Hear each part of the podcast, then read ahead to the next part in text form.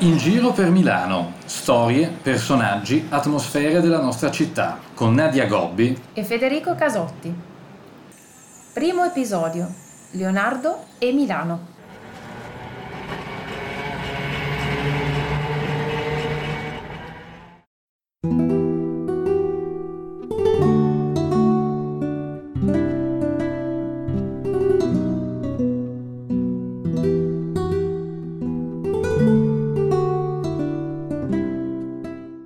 Questo primo racconto in giro per Milano abbiamo pensato a un personaggio che non solo ha fatto la storia della città, ma la città ha avuto davvero una parte molto rilevante nella sua vicenda personale. Eh, un genio tra i più grandi che l'umanità abbia mai avuto, si è celebrato il cinquecentesimo della sua scomparsa, che è stata un'occasione per ricordare tutte le opere eh, e i progetti, sia quelle realizzate sia quelle lasciate sulla carta, molte delle quali legate a Milano. Nadia, parliamo di Leonardo da Vinci. Leonardo da Vinci è forse in parte, è giusto dire, Leonardo anche eh, da Milano. È a Milano che passa più tempo, passa quasi vent'anni eh, della sua vita,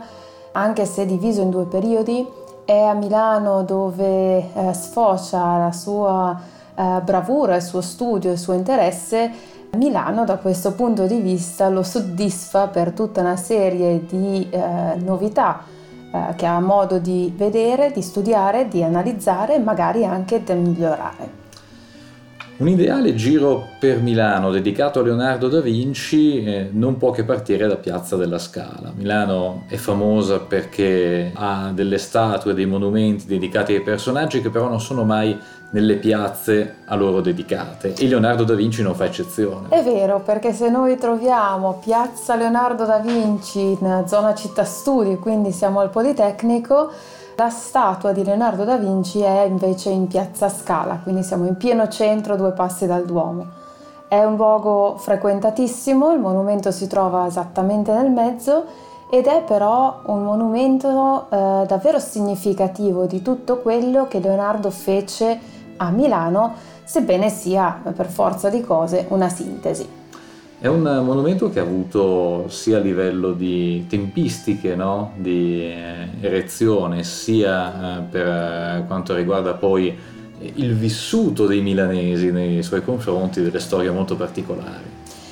Beh, il monumento ha avuto vicissitudini particolarmente complesse, è opera di Pietro Magni, la realizzazione prevede 12 anni dal concorso alla definitiva poi realizzazione un progetto che doveva essere per Brera e alla fine approda per Piazza Scala, ma diciamo ora della fine ha trovato quiete e il monumento è presente. Un soprannome molto particolare, molto, molto milanese, che dice tanto secondo me anche della, dell'ironia dei, dei milanesi, che è un'ironia molto discreta ma molto diretta. In questo caso quest'ironia la si deve a Rovani, che aveva paragonato il monumento di Leonardo da Vinci ha una bottiglia di vino con i quattro bicchieri e questo in effetti è una sorta di somiglianza del profilo del monumento. Quindi un liter in quater, insomma, per dirla alla milanese. E i quattro bicchieri in realtà non sono altro che i quattro discepoli di Leonardo, perlomeno eh, nella, nella, semplificazione eh, che, un, che un monumento richiede pur anche qui con qualche curiosità sfociata nell'errore, possiamo anche dire nello strafalcione. L'errore c'è, l'errore c'è per eh, Andrea Salaino, questo è il nome riportato sul monumento di Piazza Scala, per la statua di quel giovane studente che si trova tra Palazzo Marino e via Caserotte. Purtroppo in realtà Andrea Salaino mai è esistito Esisteva un Andrea Salimbeni, esisteva eh, il noto studente di Leonardo Gian Giacomo Caprotti, detto Salai o Salaino, e in effetti la confusione ci fu nel corso degli anni e quando si realizzò il monumento ancora valeva questa confusione che aveva creato un personaggio nuovo. C'è un altro aspetto molto curioso del monumento di Leonardo, perché andandolo poi ad a un certo punto viene, viene, citato il porto di Milano, che ora eh, mi sembra sempre quelle situazioni un po', un po', particolari dove c'è qualcosa che non mi torna. Se mi puoi aiutare. Porto di Milano, quasi tutti i milanesi indicherebbero la Darsena, ovviamente. In realtà chi viaggia spesso con le metropolitane magari si ricorda di una fermata a Porto di Mare che doveva essere il progetto di collegamento tra Milano e il mare, appunto progetto mai concluso che però ha visto un inizio e ha visto anche il 2 maggio del 1919 la dedica sul eh, monumento di Leonardo che ovviamente con l'acqua ha avuto molto a che fare soprattutto in territorio milanese. Era un, eh, un progetto che avrebbe dovuto portare la navigabilità dal Po, da Cremona, fin verso Milano, qualcosa di alternativo e di eh, in aggiunta ai navigli che però eh, evidentemente poi eh, ha lasciato solamente in, eh, in, eredità un nome curioso di una fermata della metropolitana ed è rimasto progetto su carta, così come molti progetti di Leonardo eh, sono rimasti su carta, ma prima di parlarne, secondo me è curioso eh, ed è molto interessante eh, raccontare l'arrivo di Leonardo a Milano, perché è un arrivo non banale sotto tanti punti di vista. Beh, intanto quasi nessuno, eh, ormai si sta riscoprendo sempre più la realtà di Leonardo, ma quasi nessuno si ricorda che Leonardo è arrivato a Milano nel 1482 come esperto di musica. E così si presenta alla corte del Moro recando un dono, una lira a forma di testa di cavallo per il suo coetaneo, duca di Milano, che lo riceve, ma lo riceve insieme a una lettera, un vero e proprio curriculum in cui Leonardo eh, presenta al duca tutte le sue abilità. Diciamo che eh, di tutti i progetti che ha lasciato su carta e che non ha compiuto, un progetto lasciato su carta che però effettivamente ha fatto la storia perché possiamo considerarlo il primo curriculum dell'era moderna. Sì, si può presentare assolutamente così, anzi viene citato come esempio eh, di, di, curriculum, dieci punti in cui Leonardo cerca di affascinare, interessare il duca alle sue abilità e non a caso nove punti su dieci si occupano di armamenti e attrezzatura militare. E l'arrivo di Leonardo a Milano, eh, contestualizziamo un po' la Milano della seconda metà del 1400 e in eh, particolare in che, in che comunità, in che,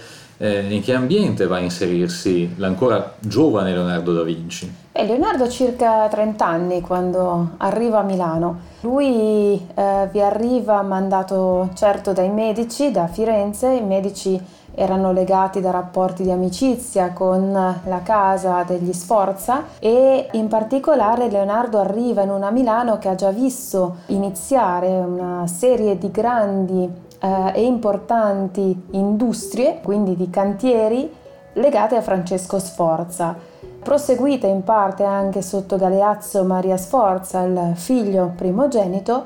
ma Leonardo ha la fortuna, se vogliamo, di arrivare nel 1482 quando eh, sicuro di sé Ludovico Maria Sforza ha preso il potere sebbene come tutore del nipote, almeno ufficialmente, poi in realtà esercita il potere di duca tranquillamente. È una Milano che però è investita da tutta una serie di novità di artisti stranieri, ci sono tantissimi artisti locali che hanno fatto già la storia e la stanno continuando a fare e quindi Leonardo si inserisce in un panorama particolarmente eh, vivace in cui Milano, e così era stata già presentata dai medici, sarebbe stata per lui una città ideale per gli studi e poi, chi lo sa, anche per nuovi progetti.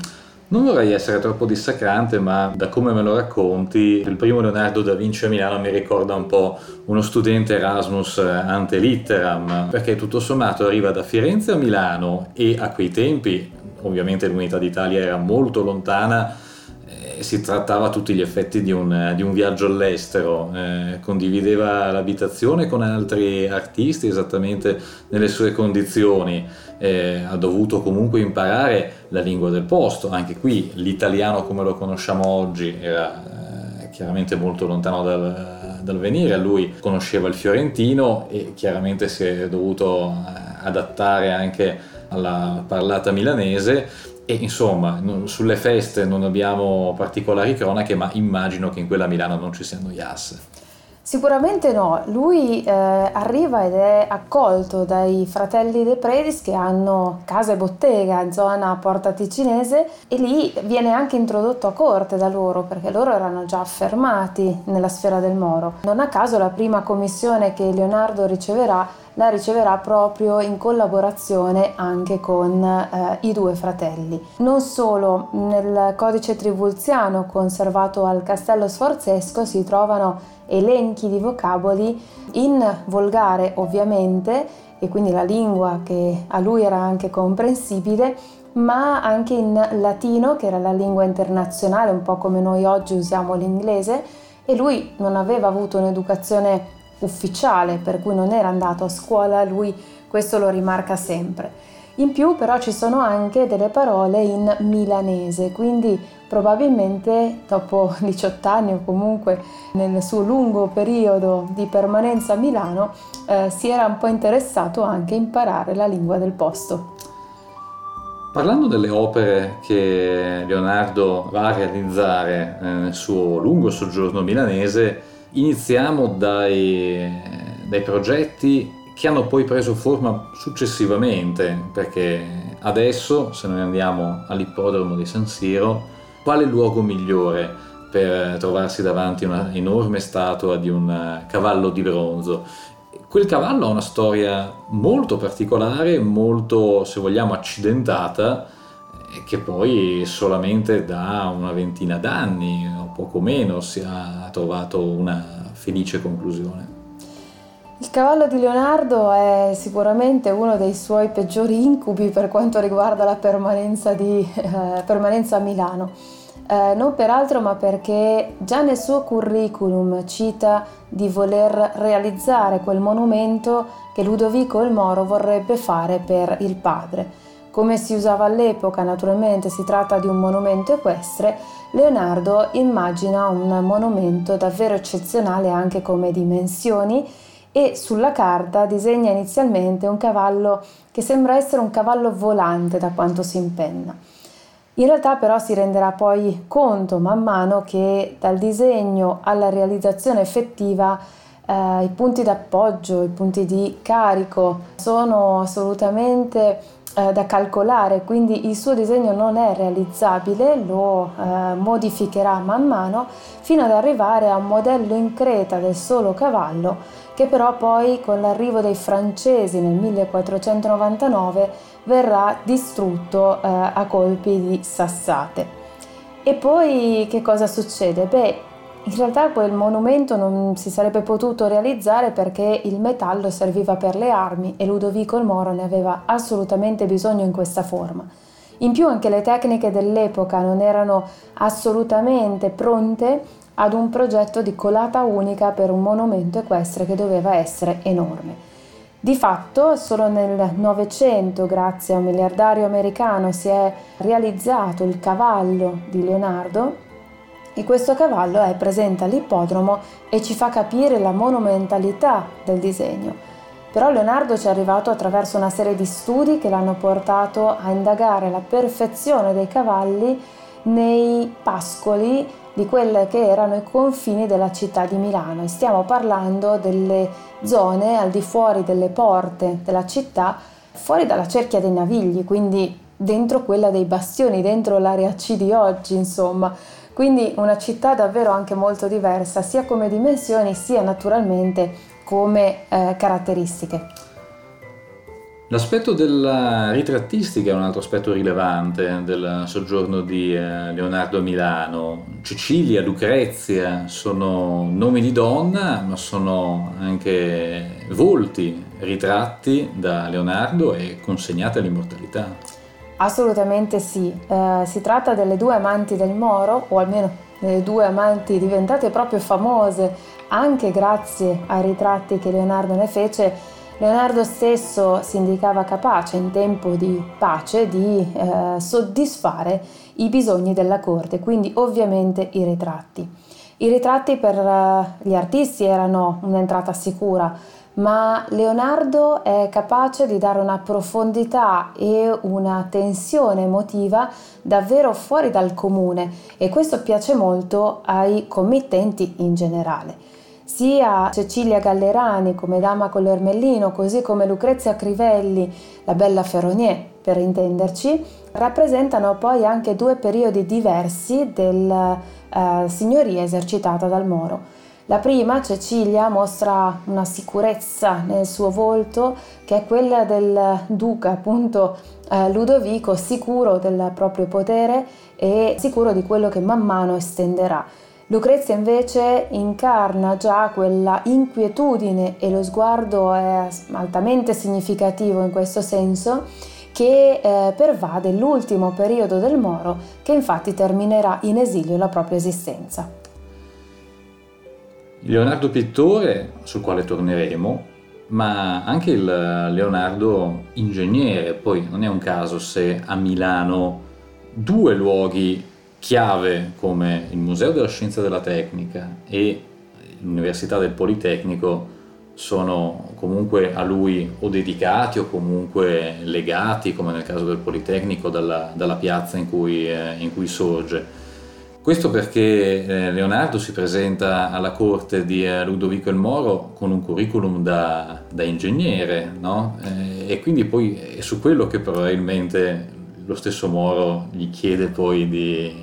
concretizzare in qualche modo le proprie competenze. Eh, Leonardo si presenta sì come ingegnere soprattutto militare, con questo però si intende che eh, lui si ritiene capace di costruire ponti, di costruire armi, bombarde, così come macchinari da guerra particolarissimi e naturalmente altamente pericolosi. E poi per facilitare anche l'esercito naturalmente si propone come ingegnere anche per macchine per dragare eh, i fiumi, per dragare i canali, per deviare le acque e questo in parte l'aveva anche già fatto e quindi capace di condurre l'acqua da un luogo all'altro a seconda della richiesta. Questo sicuramente interessava in tempo di guerra, ma a eh, Ludovico interessa anche in tempo di pace. Un progetto che era già stato portato avanti da suo padre Francesco Sforza era il canale Martesana e il canale Martesana però risultava essere lontano dalla cerchia della città. Il collegamento viene proprio richiesto da Ludovico il Moro a Leonardo da Vinci. Il discorso dei navigli è un discorso sul quale eh, forse è il caso di fare un po' di chiarezza, perché nel percepito popolare i Navigli sono in buona parte, se non in tutto, opera di Leonardo da Vinci, anche se poi andiamo a scoprire che non è così. Diciamo che a Leonardo si ascrivono tutte quelle opere che appaiono geniali e i Navigli erano un'opera geniale della città di Milano anche se risalgono a molto tempo prima che Leonardo nascesse la realtà del Naviglio Grande, così come man mano il suo incremento anche per i blocchi di marmo di Candoglia, ma eh, Milano ha sempre avuto bisogno di un collegamento con i fiumi principali fin dalla sua fondazione. Quindi i navigli esistevano ben prima di Leonardo, così come anche le famose conche. Le conche sono state ideate a metà del 1400. Con questo non si vuole dire che Leonardo non intervenne per quanto riguarda i navigli, anzi, però ci sono tanti suoi appunti che eh, lo vedono sicuramente molto interessato alle opere appunto lungo il Naviglio Grande che rappresentava l'eccellenza, molti ingegneri di tutta Europa arrivavano a studiarlo quel canale. Anche i dislivelli come erano stati affrontati, eh, le famose conche per le quali poi Fioravante eh, da Bologna e Filippo da Modena arrivano a realizzare il tipo di conca la milanese, eh, viene anche studiato da Leonardo che probabilmente nei suoi disegni poi eh, progetta anche la miglioria intanto della chiusura non trasversale ma a punta di freccia e poi anche di uno sportellino che nella cosiddetta conca faccia comunque passare un po' d'acqua in maniera che le barche, ovviamente a chiglia piatta vista la poca profondità dei canali, potessero non perdere il carico nel momento in cui raggiungevano il passaggio successivo. Torniamo ai dipinti di eh, Leonardo. Eh, abbiamo parlato dei, eh, dei ritratti delle, delle, donne del Ludovico il Moro, tuttavia non si è fermata certo qui la sua opera ritrattistica e pittorica. Quello no, anzi è partita da un primo ritratto eh, sul quale l'identità ancora non è assolutamente certa. Eh, si tratta del musico presente alla Pinacoteca Ambrosiana. Il musico rappresenta però una sintesi delle conoscenze di Leonardo in quanto l'impostazione eh, rivela una torsione del busto e del volto, compreso lo sguardo, ma anche una tensione, come se avesse immobilizzato un momento tra il eh, dover cantare e il dover accordarsi. E quella tensione è particolarmente evidente nella muscolatura del volto, che quindi caratterizza e monopolizza l'attenzione dello spettatore. Altra opera celebre è naturalmente La Vergine delle Rocce, una conservata a Parigi, l'altra conservata a Londra. Sono due versioni in realtà per la stessa commissione che eh, Leonardo deve portare avanti per eh, San Francesco Grande, una chiesa oggi non più esistente ed è un vero peccato perché conteneva opere straordinarie, sarebbe eh, stata dietro alla Basilica di Sant'Ambrogio. Quella Vergine delle Rocce risultò sicuramente una presentazione ufficiale di Leonardo capace di in parte accontentare certo la commissione, ma in parte anche ragionare come di testa sua e quindi la prima versione non piacque eh, particolarmente, eh, tanto che si propose di eh, farne una seconda. Altra grande importanza naturalmente ai dipinti è la sperimentazione che Leonardo porta avanti. La sperimentazione comporta di per sé, per definizione, anche l'assunzione di qualche rischio, perché mm, se sperimenti non sai esattamente come va a finire da un certo punto di vista purtroppo la sperimentazione Leonardo purtroppo soprattutto per i frati del convento di Santa Maria delle Grazie la adottò per dipingere e non affrescare, vero? Mi hai già tirato le orecchie in privato il refettorio di Santa Maria delle Grazie. Eh sì, perché Leonardo con la tecnica all'affresco non aveva molta sintonia. Per dipingere ad fresco significava che il pittore doveva fare un progetto anche perché poi per stendere il colore doveva essere molto rapido, l'intonaco una volta asciutto non poteva ricevere altro.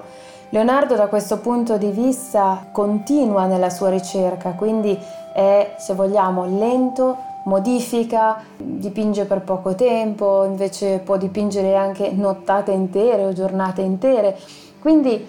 inventa una tecnica a lui congeniale. Già aveva creato una sua scrittura, visto che era mancino e aveva il problema di sporcare la mano e il foglio, e quindi scrive al contrario, senza nessun mistero da questo punto di vista, ma un senso pratico. E per il refettorio di Santa Maria delle Grazie deciderà di utilizzare un doppio strato di intonaco e una tempera molto grassa ad olio che gli permetteranno di continuamente poter aggiungere dettagli non piacque particolarmente ai frati domenicani. Questo perché la commissione doveva essere di un anno solo, infatti il suo collega, che dipingeva di fronte a lui, Giovanni Donato da Montorfano, la crocefissione la concluderà entro l'anno pattuito.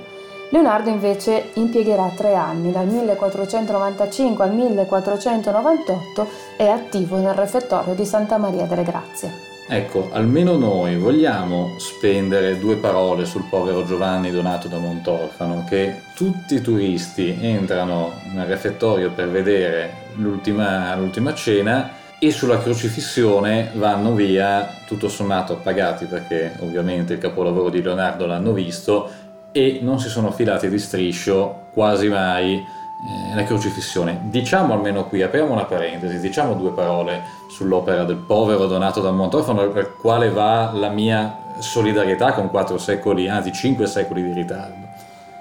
In effetti eh, il tempo di permanenza all'interno della sala è pochissimo, sono 15 minuti di tempo e ognuno sa che va lì per vedere l'ultima cena di Leonardo. Molti dei turisti stranieri sono anche sorpresi di trovarsi un altro dipinto nella, eh, nella sala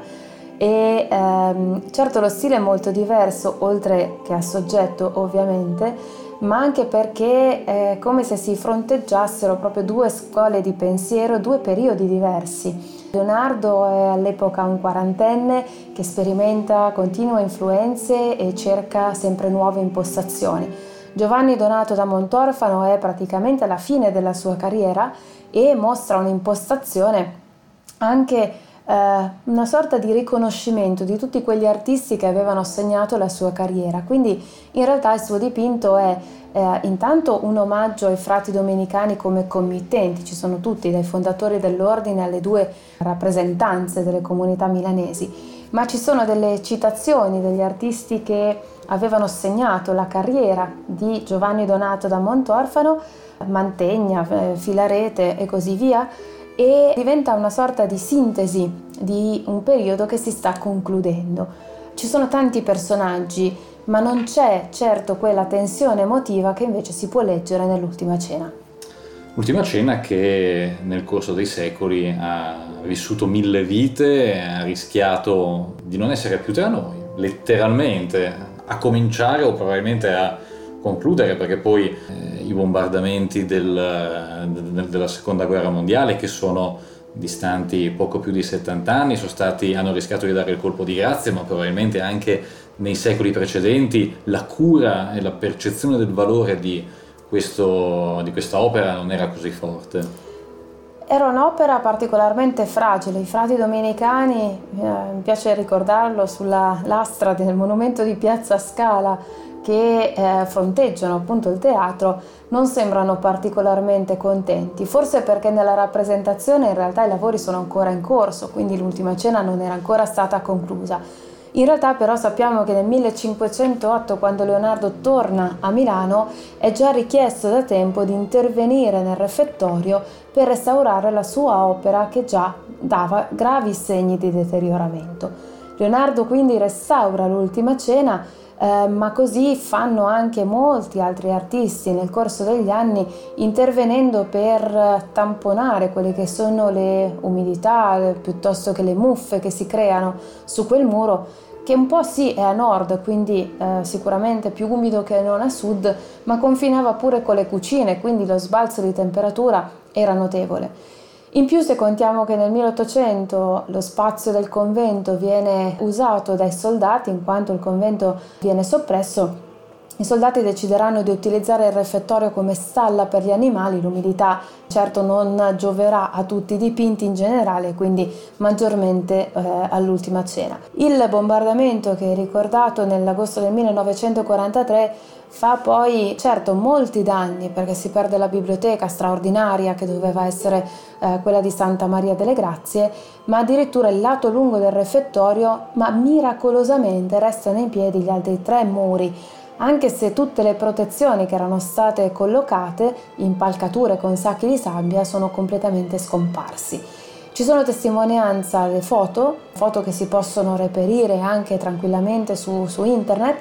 e sono davvero sconvolgenti perché si vede la parete quasi in equilibrio precario della crocefissione senza naturalmente secondo sostegno senza nemmeno soffitto e poi una tettoia messa alla belle meglio dall'altra parte per proteggere il muro dell'ultima cena. Questo per quattro anni perché tutto rimane così all'aperto eh, Milano era stata distrutta, quindi tante erano le opere di ricostruzione e poi finalmente man mano si interviene sempre più stringendo il campo attorno all'ultima cena. Fino al restauro ultimo e definitivo concluso nel 99 che sostanzialmente ha riportato il cenacolo alla, alla situazione attuale. Sì, con vent'anni di lavoro e tanta responsabilità di un team che però ha visto partecipare tanti personaggi diversi, dagli storici dell'arte a restauratori, a chimici, fisici, proprio per studiare come ripulire i vari elementi che si erano addossati nel corso degli anni proprio a quel dipinto di Leonardo. Oggi lo ritroviamo, certo sicuramente molto meno brillante di quanto non fece Leonardo stesso, ma la splendida prospettiva, così come l'attenzione alle emozioni degli apostoli presenti alla tavola, eh, sono sicuramente eccezionali, ci restituiscono una modernità che non finisce di stupire. Attraversando la strada in Corso Magenta, da Santa Maria delle Grazie, andando verso la casa degli Atellani, si trova diciamo l'ultimo luogo del nostro giro per Milano con Leonardo da Vinci, forse quello più, più intimo, più personale, più legato proprio all'aspetto privato di Leonardo. Sì, in tante uh, lettere, in tanti appunti e anche una pianta che la ritrae perfettamente, Leonardo affronta il tema della sua vigna la zona che andava da Corso Magenta a San Vittore era una zona di vigneti e questi terreni però erano stati lottizzati anche da Ludovico Maria Sforza, il quale vuole che attorno alla chiesa di Santa Maria delle Grazie, investita del ruolo di essere il mausoleo di Casa Sforza, tutti i suoi più fedeli sostenitori debbano avere una residenza. È così per gli Atellani, e quindi la famiglia della Tela come scudieri, consiglieri offrono i loro servigi al, al, Ludovico e lo faranno anche quando Ludovico cadrà, lo faranno nei confronti dei suoi figli. La decorazione interna all'opera di Luini o chi per lui, secondo alcuni non sarebbe tutta opera sua, sono assolutamente straordinari, rilievi di, in casa Sforza in un periodo in cui ormai c'era già la dominazione francese Beh, gli Atellani alloggiano anche Leonardo che al momento non aveva probabilmente una casa propria, forse anche per la vicinanza al cantiere dell'ultima cena.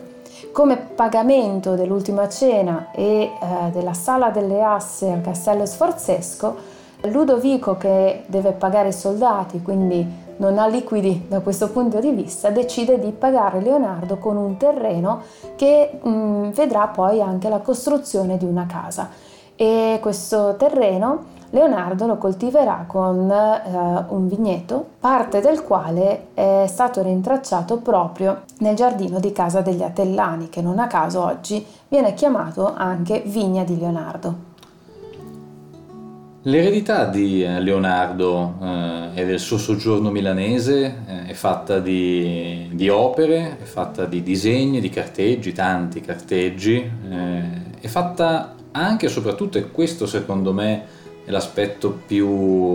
interessante e caratterizzante di Leonardo, di ispirazione. Cioè, l'ispirazione di Leonardo è un'ispirazione che non ha altri eguali nella storia dell'arte, il fatto che tuttora, ancora adesso, anche nel XXI secolo, eh, i progetti di Leonardo sono oggetto di, di studio di, e anche magari di, di un tentativo di riprodurli, eh, di fare ciò che a Leonardo riuscì solamente sulla carta. Leonardo ha lasciato una quantità di disegni davvero immensa e questi disegni però sono anche chiarissimi, per cui tutti si è portati quasi a confrontarsi, quasi seguendo le indicazioni che Leonardo stesso ha lasciato. Non a caso sul monumento di Piazza Scala viene chiamato proprio rinnovatore di arte e scienza. Gli ingegneri soprattutto hanno avuto a che fare per la ricostruzione di macchine, le macchine eh, belliche senz'altro, le macchine che potevano portare l'uomo a volare o a superare quel confine dell'acqua come sommergibili e quant'altro o a misurarsi con il tempo. Leonardo ha ideato, almeno sulla carta, una mm, infinità di queste macchine e non si finisce mai di studiare questi appunti sparsi, non sono certo appunti organizzati. Molti ingegneri però hanno dalla loro che al tempo odierno le tecniche e anche i materiali possono aiutare maggiormente di quanto non eh, si potesse fare al tempo di Leonardo. Um, non a caso sono stati costruiti, meglio, è stato costruito un ponte, dovrebbe essere poi seguito dal uh, successivo a Istanbul il ponte di Leonardo a 30 km a sud di Oslo è eh, un disegno di un'incredibile modernità ed è un ponte realizzato però su disegno di Leonardo mm, con un'unica campata, con una linea estremamente moderna e affascina perché sì, è stato realizzato oggi, ma con il progetto ideato da Leonardo. La bibliografia su Leonardo da Vinci è, è davvero sterminata eh, per approfondire soprattutto gli aspetti legati alla vita milanese di eh, Leonardo. Vi rimandiamo ad alcuni volumi delle edizioni Meravigli che sono specializzate da sempre in eh, cultura, storia, arte di Milano di ieri e di oggi. Il volume che hai scritto nel 2015, Nadia, Leonardo e Milano, ma anche eh, altri libri come Leonardo alla corte del Moro e Il genio di Leonardo, raccontato anche in milanese. Grazie Nadia e ci vediamo presto, ci sentiamo presto, ovviamente, in giro per Milano.